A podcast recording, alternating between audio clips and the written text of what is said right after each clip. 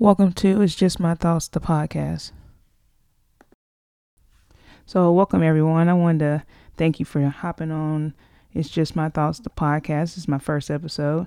I'm very excited about it. I was going to give this whole spill and welcome for you, but I decided against it, so I figured I would just jump right in. Uh, I want to start today with the Black Excellence and and go over the BET Awards from last night. I actually really enjoyed the BET Awards last night. Um, I usually enjoy them every year. I love every award show, so I try to find something from the shows that I that I like. Uh, I think my highlights of it was uh, I love the uh, the mixture of performances.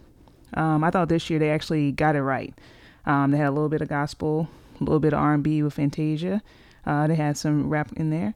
But um, I think they actually got it right with all of the Lifetime Achievement Awards, the Humanitarian Awards. I really, actually, really enjoyed it. Um, my most notable was Lizzo, who was an entire mood. I have been on Lizzo for a little while, and I've been trying to get everybody on it. Um, I talked to my sister about it uh, probably a few weeks ago, telling her she need to check her out. Um, the twerking with a flute, I absolutely loved it, and I love just how Lizzo is just out here living you know, she, to me, is just an entire mood. She embodies what I think most people nowadays should really try to live their life by, just by not giving two fucks about anything. Um, and I actually really, I actually really, really enjoy her. I'm glad she's finally getting her shine that, you know, she should, you know, should have been getting because she she's been out for a while, but you know, people are finally catching on to her. So, um, like I said, I think all the major awards were all well deserved. Um, the humanitarian award being presented to Nipsey Hussle uh, was absolutely beautiful. I thought the tribute was was uh, beautiful, and honestly, I think on the BET Awards, I think the humanitarian award every year is one of the awards that, that I think that they actually get right. Um, every year, the uh, the recipient of it, I think, is pretty spot on. I think is really good. Um, Nipsey Hussle is well deserved this year. Um, I thought that was a beautiful uh, tribute and moment. Um, so let's address the lifetime achievement with Mary J. Mary J. Blige having a 20 minute set uh, was everything, and she killed it.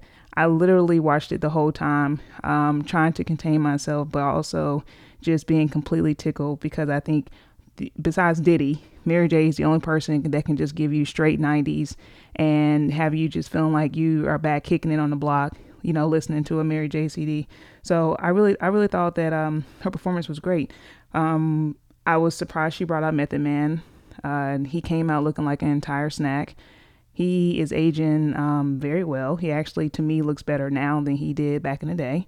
Um, he looked amazing. I actually thought Lil Kim looked, uh, she looked really great too. Now I was surprised that Lil Kim has this random ass back there. Um, maybe I missed that. I, I don't know, but that was surprising, but she actually looked um, really great. And it was just good to see her come out and do her thing. Uh, Lil Kim, to me, is one of the legends as well. You know, she exemplifies New York. Um, and I always think about Biggie and when rap was actually good. So I, it was for me a, a joy of seeing it. I thought Black Excellence last night was really great. Um, and I really, I really, really actually enjoyed the BET Awards. Um, they did a really good job this year everything was well put together. Now, I wanted to discuss what I've been up to uh, this this summer, uh, leading up to my podcast. Um, I wanted to talk about some of my summer reading lately. Well, really, this entire year, I've only really read uh, memoirs. I think it's something about reading another person's journey and seeing how they made their dreams come true, um, and just actually thinking about the fact that everyone has a story sometimes when you see celebrities or people of influence, we forget to humanize them and actually think about how did they get there and what was their journey. And when you actually see uh, people that have amazing stories, you're like, wow. Like for me, I'm always like, wow, you know, if this person can do it, you know, why can't you? And even when I sit and talk to the younger generation, I'm always encouraging them to, you know, if you like this person, see if they have a memoir or see what you can read about somebody else's journey because a lot of times, you know, we look at people and we think that everything with them is just easy or that everything they're doing right now is easy because, you know, they're made to look like everything is great and everything is easy, but it's not always that way. So memoirs for me is actually my um my favorite. some of my uh, my notables that I have that I read recently, uh, I think my favorite that actually is probably in my top five now of all times is uh, What Doesn't Kill You Makes You Blacker by Damon Young. Easily moved into my top five books of all times. Um, I don't want to go too in depth in case you guys pick this book up, which I strongly suggest. But um, Damon Young uh, basically wrote a memoir but he separated it by chapters. So every chapter is a different essay of some point in his life. I thought that was actually really cool because most times when you read memoirs, it starts from childhood, middle life, present. And so for him, you know, he had all of those elements, but he split up in a way that he told a story, and his storytelling in this was absolutely phenomenal. Um, a lot of things with the book, I actually, uh, it resonated with me so much um, as far as like his feelings on blackness and the first time he was called a nigga. And it made me think about, you know, my moment of that. Um, and I, I, guess I can actually go into that story. Uh, you know, I grew up pretty, um, pretty diverse to a certain degree. Um, you know, my high school was wasn't really diverse. I mean, we had um, we had a mixture, but it was majority it was majority white. So uh, if you were of color, you were a minority in that instance. But I played sports, and so I never really had a situation where I felt any different from anybody else. So I was very naive going into college because I thought that everybody, you know, was kind of the same, even though I knew it was differences. But because I never experienced it, nor did I ever see any differences firsthand, I, I didn't really, I really wasn't cognizant of the fact that it was any differences. Um, so I went to college I transferred um, from HBCU to um, the college I graduated from, which was actually um, at the time it's a little more diverse now because now they have a black dean, but at the time it was um, I was back again a minority, uh, you know, on campus in a sense, and so my first nigga story came from where uh, I was exercise sports science major, so I had to take every sports class. Um, I'll never forget uh, the professor name was Dr. Richards, and I was actually in a basketball class. So you know we were we had pennies against non-pennies, basically the jerseys against non-jerseys, and they had on like their regular clothes. So it was probably about three or four black people in general in the class out of a class of probably 15 20 people um, and it was two black females i was one of them and it was another girl on another team so in the middle of us playing he stops the game and he's like oh well, the colors need to switch. So everyone's looking at each other like, okay, um, you know, what is that? Is he saying like, you know, what is he saying? Like we didn't really understand, you know, was he talking about that like we take off the pennies and then everybody else put on the pennies or, or you know, was he talking about their entire group? And then we realized once he started saying it again that he was saying that I needed to switch teams, switch to the other team, and the one black person on the other team needed to switch to my team. And that was the first time that I really was like, wait, whoa. Because I actually stayed after class and talked to him about it because I was truly offended by the fact that it was in the 2000s and I think it was 2007 and you're calling me a colored.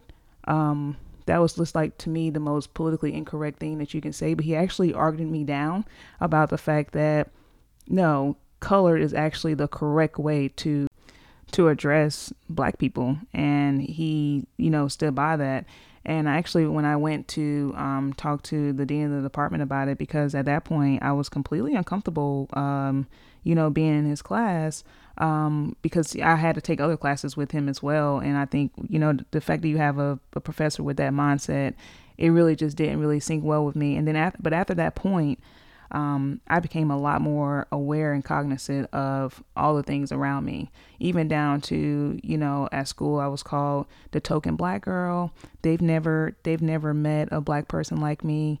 Um, you know how different I am from other black people, and when you when people begin to tell you things like that, it really makes you start being more aware because I wasn't different from other black people. You know, maybe people just maybe people already had a notion of what they think in their mind about black people. Yeah, I do care about my education. Yeah, I made good grades, but um, you know, I'm a part of a of a phenomenal um, black sorority. We had black fraternities on campus. We had amazing people on campus um, that actually now now that we're adults, that's doing phenomenal things. Lawyers, um, entrepreneurs, teachers. And so um, it was really profound for me when I had my moment. So when Damon Young in this book was talking about his moment, um, I connected so much. And so I really, really, really loved this book. Uh, if anybody's looking for a summer read, I definitely suggest, I've suggested it to everybody that I talked to because it was really enjoyable for me. Um, another memoir I wanted to highlight was Jennifer Lewis, Mother of Black Hollywood. I thought this book was seriously a wild ride.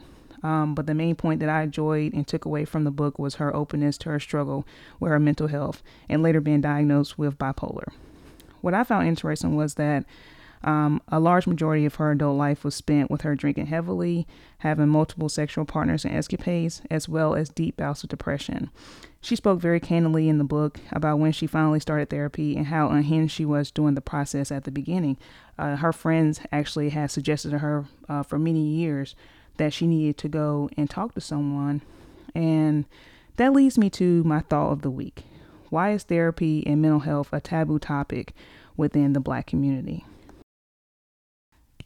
I am currently on a personal journey and I've been on it for a while now. It actually it's actually what led me to want to create this podcast and talk about all the things that uh, circle around in my mind. I've currently been actively in therapy for two years and it's honestly the best thing I could have ever done for myself. I probably will be actively in therapy for the rest of my life. Um, just to go back on my personal journey, I can recall when I was young, uh, in my household, we never talked about feelings, um, rarely ever. My dad was a super emotional guy in regards to him expressing his love um, and, you know, telling you he loved you and all those things. So I did receive, you know, love in that way. But as far as um, expressing if something bothered you or if something that, or if it's something that you were struggling with, uh, I felt like you we had to be strong and we had to be survivalist in a sense um, because that's kind of how our parents raised us. And so you really didn't have time to feel, and really, nor nor did you have a a passionate way to express that either. Um, my mom was really an old school believer of that God will fix all your problems. So you just pray about it and you leave it to God. And so a lot of times, you know, as a kid, you know, you're sitting there praying um, to God, but you know, when you're young, you don't fully understand um, religion in a sense. Um, but you know, I would pray. I was, um, you know, I'm still a strong believer in my faith. Um, you know, I believe that you, you know, if you pray and you work, um, you know, God will make a way for you as long as you put in the work as well and you know believe in what you're doing. Um, but we're also taught, you know, early on that whatever happened in our house or in our family, you keep that information in your house and you don't discuss family business ever. So the thought of going to therapy, especially as a child, well, that was something that you weren't going to do. And then if you went to therapy, you know, um, what were you going to talk about there? Because you were, you know, pretty much raised that when you go out in the street, you know, if something was to happen or whatever, you don't ever talk about your family. And that really uh, stuck with me probably, you know, majority of my life. Um, I think it really shaped me as an adult as far as my communication because I struggled with expressing my feelings or thoughts to people. And I became a holder of feelings, um, which led me to uh, initially um, starting counseling because when I first went into therapy, um, I actually went into a couple counseling with my partner, and um, you know we did not communicate well, um, and so we really wanted to work on that, and that was great for me because uh, I believe that w- if you truly love somebody, you'll really do the necessary steps to put in the work to fix it. Because love is not a perfect thing and relationships is not a perfect thing and it's always something that you're going to have to work work on.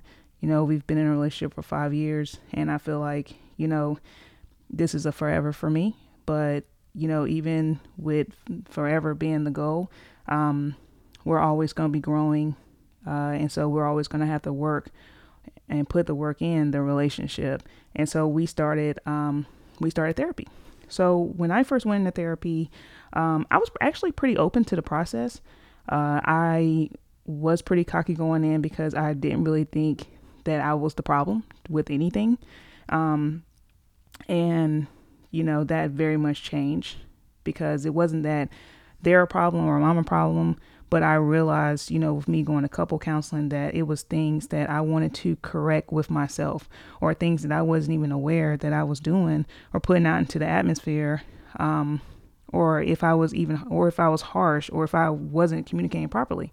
And it really didn't come to a head for me until I actually went to therapy and started listening to myself or the feedback about myself that was presented to me in this safe space. You know, a lot of times when you are in a relationship, like people don't always want to send tell you, um, well, I don't like when you do this.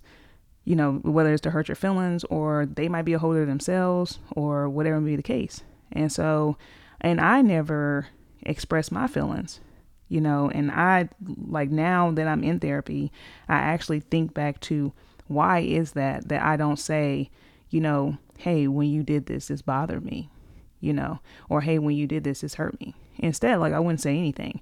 So then now i have an attitude and i'm walking around like this you know it could be for months and you don't even realize that you're carrying this.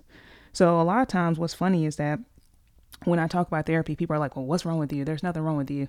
But it's not even about something being wrong with me. It was that I was literally always stressed out because I always had things going around in my mind. I feel like I never could shut my mind off. And I'm always thinking about something. I'm always worried about what I need to do next, or what I need to do for work, or what needs to happen over here, or I need to run here. I need to do this. And so for me, um, I didn't I didn't like that. And it led to a lot of sleepless nights where, you know, I was up thinking about stuff or I'm at work thinking about stuff and, you know, it would be stressful in a sense. So as we were doing a couple counseling, uh, that then led me to wanting to do individual counseling just for myself to start breaking down why do I do some of the things that I do? Where did it stem from? Where did it come from? And the biggest revelation that I had actually um, is that a lot of shit that you fucked up with, you probably got fucked up in your childhood. Like I tell people all the time, adults fuck up kids, you know, and they don't even realize that, you know, it could be from just what they were taught from their parents or, you know, or they have a generational hurt there or, you know, some people say a generational curse that's passed down and and they don't realize because they're so into their shit that now they're passing this on to their kids and so for me, um, I was actually listening to one of my favorite podcasts, Brilliant Idiots, with uh, Charlemagne the God and Andrew Schulz, and they had Humble the Poet on there, and um, he wrote a book called Unlearn. And I'm actually that's actually one of my books to read. I haven't read the book yet, but he was actually going over some of the things in the book. So he talked about how that he had to unlearn a lot of behaviors to become a better version of himself. And that for me is basically the best way to describe what I'm experiencing right now in my life. Like, I feel like um, every day I'm unlearning behavior or unlearning uh, things that was instilled in me as a child about what I should believe or what I think is important. And now I'm trying to relearn that same aesthetic based on um, a better foundation and actually a more valid foundation instead of, oh, this is just, you know, how I've always been um, you know, my sister actually pointed out pointed out to me that Mika, you know, you are a lot more expressive, you know, with everything now as far as like me saying I love her every day or you know, she says that I'm a lot more emotional now.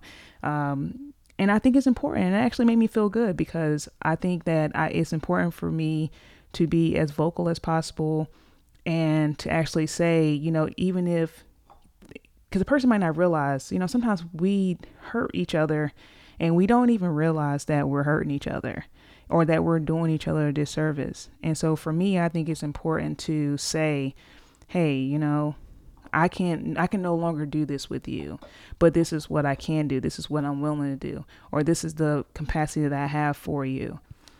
And to some people, I think that sounds really harsh. And honestly, I think that that has been the best thing that I ever could have done in my life is when I started really basically putting up boundaries with people. Um, because I'm one of those people that everybody come for me for everything, whether it's to talk, whether it's uh, it could be money, it could be you know just to fix their problems. Um, because I'm actually very good at that. Um, I'm actually a fixer, which is not good because when I love somebody, I love them very deeply. And so I'm going to do everything I can to try to fix you or fix your problem.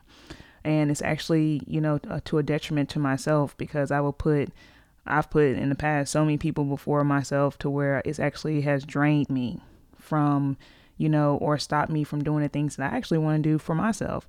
And so it's nothing wrong with um, being selfish and and not selfish from a standpoint of like okay you know you're just a bad person but selfish from a standpoint of like i want to do something for me to make myself happy you know and i don't feel bad about it you know and i think that it's really hard to do i still that's still something for me that I struggle with because I'm always like, oh, well, let me just do this. But now I'm really trying to be more intentional as far as like just with my happiness. Um, because uh, if you leave it up to other people to make you happy, well, people can fail you, and it's not really somebody else's job to give you pure happiness. You actually got to have that self happiness for yourself first. In order for me to make my partner, you know, 100% happy, well, I have to be happy first. You know, if I'm sitting around here and I'm unhappy, well, they're not going to be happy, you know, dating me because I'm unhappy and I'm not even realizing that what I'm putting out in this atmosphere every day or how I'm delivering, you know, my message to you or my tone and everything else, it might not be great. And the other person might not feel like it's great, you know, and it's something as simple as just touching base with each other. And so, with me going into individual therapy, um, I think it's been really great. I actually have become an advocate to where I'm telling everyone, like, look, you know, there's nothing wrong with going to therapy. And even if you don't want to go um, as often as I do, I go about like every two weeks. Go for touch bases. Go go once a month, or go every two months. You know, go every three. You know, just to get a touch base with yourself. Um, you know, when I have when I have friends and I haven't heard from them, you know, I call and check on them. You know, how you doing? You know, how you feel? And and these are simple things that we can all do as a community with each other. It's just ask somebody how they're doing or tell somebody that you love them, whether it's male, female, whatever. It doesn't matter. You know, my brother-in-law, um, he's actually one of my best friends and you know, I tell him I love him all the time. And I think sometimes, you know, those little gestures can really make somebody day. Whether or not, you know, he tried like he don't he don't want to say it back, but I know that he appreciate it. And I know sometimes, you know, get having a random I love you from somebody might can make your day, you know, that might have been a bad day be a good day. You know, or telling somebody that you're proud of them. That's something that we definitely could do more of. Um, that's something that I do more of. I try not to critique as much because I can be very hard and sometimes harsh. And I've tried to not critique, you know, as much, but be more vocal in regards to just emotions or saying that I'm proud or saying that, you know, this is great and being more um, in the moment and aware. I'm barely ever on my phone, I'm barely ever on social media um, because I want to be present with the person that I'm with or present with my family. And so I try to do that more. Um, but I really think, to be honest with you, that um, for me, I'm looking to be a better version of myself. And so every day I spend time with, oh, you know, let me make sure I eat well. Let me make sure I run so, you know, I have uh, physically, I'm healthy. But I never took the time to say, let me make sure that my mental health is good. And mental health is just as important as everything else, you know, really. Um, sometimes when you know even out in the media we'll see like somebody's been struggling with depression or committed suicide and you're like wow like i would have never thought that. They have everything or their life just seems so great. And it's those internal struggles. And i've had those internal struggles where you know i've just been sad and never talked about it you know? And it's not good. You ha- you have to talk about how you feel you know and if it's a, if it's a day that you're sad i think my biggest thing that I've, that I've taken away from therapy is that allow yourself to feel. You know i definitely allow myself to feel. You know if i'm sad you know i'm more expressive as i'm sad this is why i'm sad. I know i'm going to get through this but i just want to just talk about it. You know today i woke up feeling this way and i also journal you know, if I woke up and I felt like I was in a funk, I write it down and say, yeah, I woke up this morning in a funk. I don't really know why. You know, could have been this, could have been that.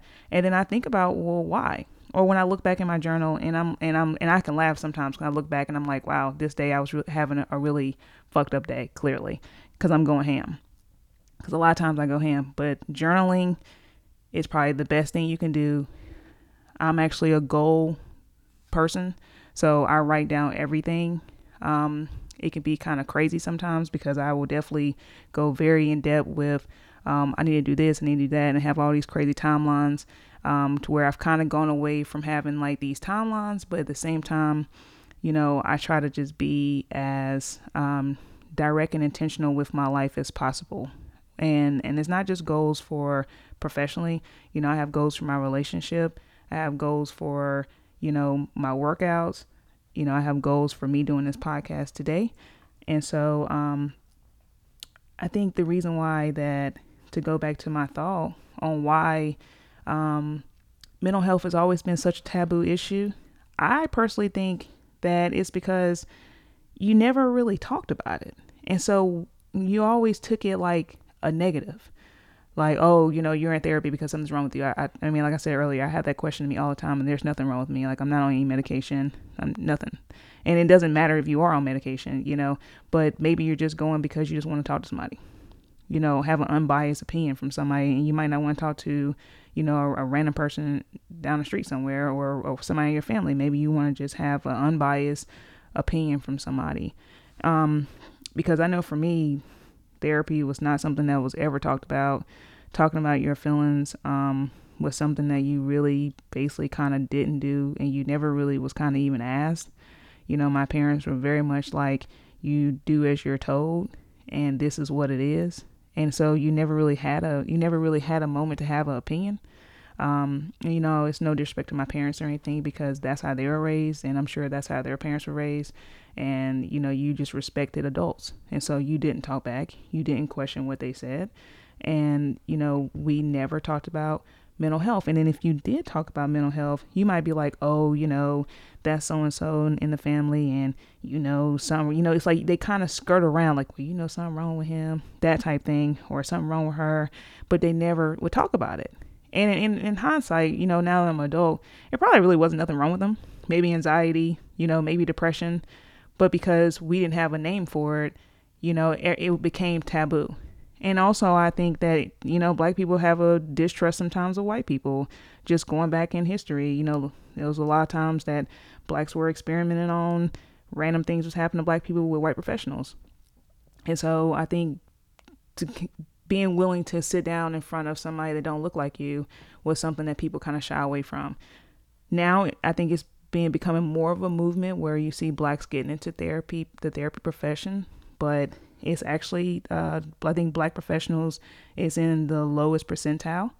And so Taraji P. Henson is actually has been doing a movement and initiative as far as um, gaining awareness and trying to bring more uh, professionals into that area and just bringing more um, attention to it because she spoke about um, in one of her interviews that I watched about how when she was trying to get her son into therapy, it was actually really hard because she wanted her son to go to a black therapist and that she actually had difficulty finding a black therapist for her son because she wanted her son to talk to someone that looked like him and that might have a better understanding of what it was that he was going through. Me personally, you know, in my couple session, my therapist is black my individual session, my therapist was white, and it actually was, you know, it just kind of happened that way. But I actually love my white therapist. I love my black therapist as well. And but I see the differences in the two. You know, I even see the differences with how I express certain things in those sessions, just with, you know, a different matter of opinions and and and you know expression, with how you, with how you would talk to the two, and so. Uh, I honestly think that's why it's it's been kind of shot against. But I do believe that more and more people are becoming more vested in their mental health, and I think it's really important important to be invested in your mental health because it's okay if you don't feel okay. I think sometimes people feel like it's not okay. It's okay if you don't feel okay. And if you need to talk to somebody about it, then just talk to somebody about it because I promise you that you will feel better. It's made me feel 20 times better and just putting in the work. And I work every day at being a better version of myself. And, you know, me doing this podcast, and I'm really excited that I chose this to be my first topic on my first episode. But me doing, you know, this podcast is actually therapy for me. And that's the reason why I even wanted to do this. And I plan to do this with you every week and just share my thoughts on certain things. That's all I have for you today. Uh, thank you for tuning in. Um, I look forward to sharing with you more over the next coming weeks. Uh, next week we'll be we'll have a new thought of the week, and I'm really excited about this journey. That's all, folks.